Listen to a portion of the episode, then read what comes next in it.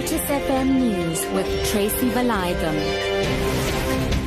Two o'clock. Very good afternoon and welcome to news. This hour, President Jacob Zuma has denied reports. He's amended the terms of reference of the Board of Inquiry into allegations of misconduct by Police Commissioner Ria Phiyega. The presidency received inquiries whether it would include new matters that had been brought into the public domain. This followed the release of the findings of two damning reports against Phiyega. A ministerial reference group has laid the blame for most problems in the police department at Phiyega's door. She has been accused of perjury, fraud, misconduct and wasteful expenditure by the reference group. Meanwhile, Deputy President Cyril Ramaphosa says working together with the media will help sustain South Africa's democracy achieved in 1994. Ramaphosa was speaking at a meeting between government and the South African National Editors Forum of the Union Buildings in Pretoria.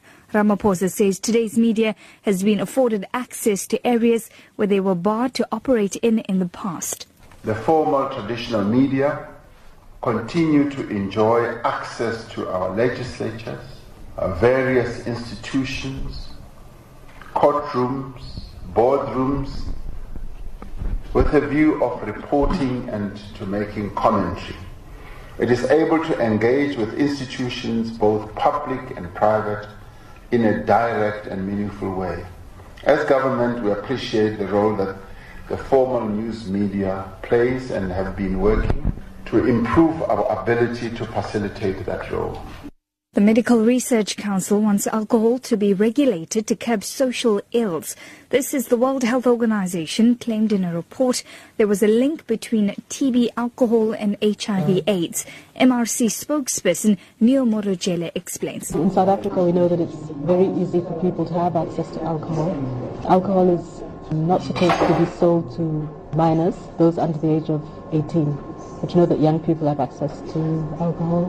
There's peer pressure among adolescents. So you have groups of um, young people who influence each other to drink alcohol.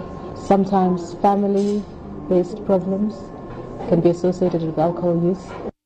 Turkish police have arrested a Belgian man of Moroccan origin on suspicion he scouted out the target sites for Islamic State in terror attacks that killed 129 people in Paris a week ago. Officials say two other men were also arrested. Ahmed Dahmani was arrested at a luxury hotel in Antalya. Turkish news agency Doğan says the other two men, both Syrians, were detained on a nearby highway. Turkey earlier deported a group of Moroccans detained at Istanbul airport over suspected links to Islamic State. Meanwhile, the Ethics Committee of football's governing body, FIFA, has requested sanctions against its suspended President Sepp Blatter and the head of European football, Michael Platini. Both men have denied any wrongdoing. The BBC's Richard Conway reports. Appeals by both Sepp Blatter and Michel Platini against their 90-day provisional suspensions were rejected earlier this week. Now FIFA investigators have concluded their final report. Both men are under scrutiny over a $2 million payment authorized by Mr. Blatter to Mr. Platini, which Swiss criminal prosecutors have described as disloyal. FIFA's ethics adjudicator, Hans-Joachim Eckert, must now reach a verdict on the cases. If found guilty, multi-year bans await, a decision which would end the careers of both men in world football. And finally, to wrap up this afternoon, the South African Weather Service says KwaZulu-Natal should expect 60% chances of rain accompanied by thunder showers over this weekend.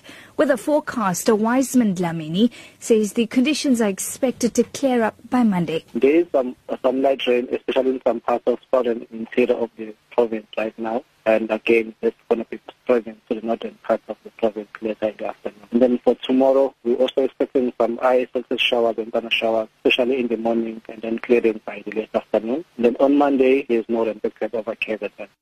Your top story at 2 o'clock. President Jacob Zuma has denied reports. He's amended the terms of reference of the Board of Inquiry into allegations of misconduct by Police Commissioner Ria Phiyega. For Lotus FM News, I'm Tracy Valaydham. I'll be back with more news details at 3.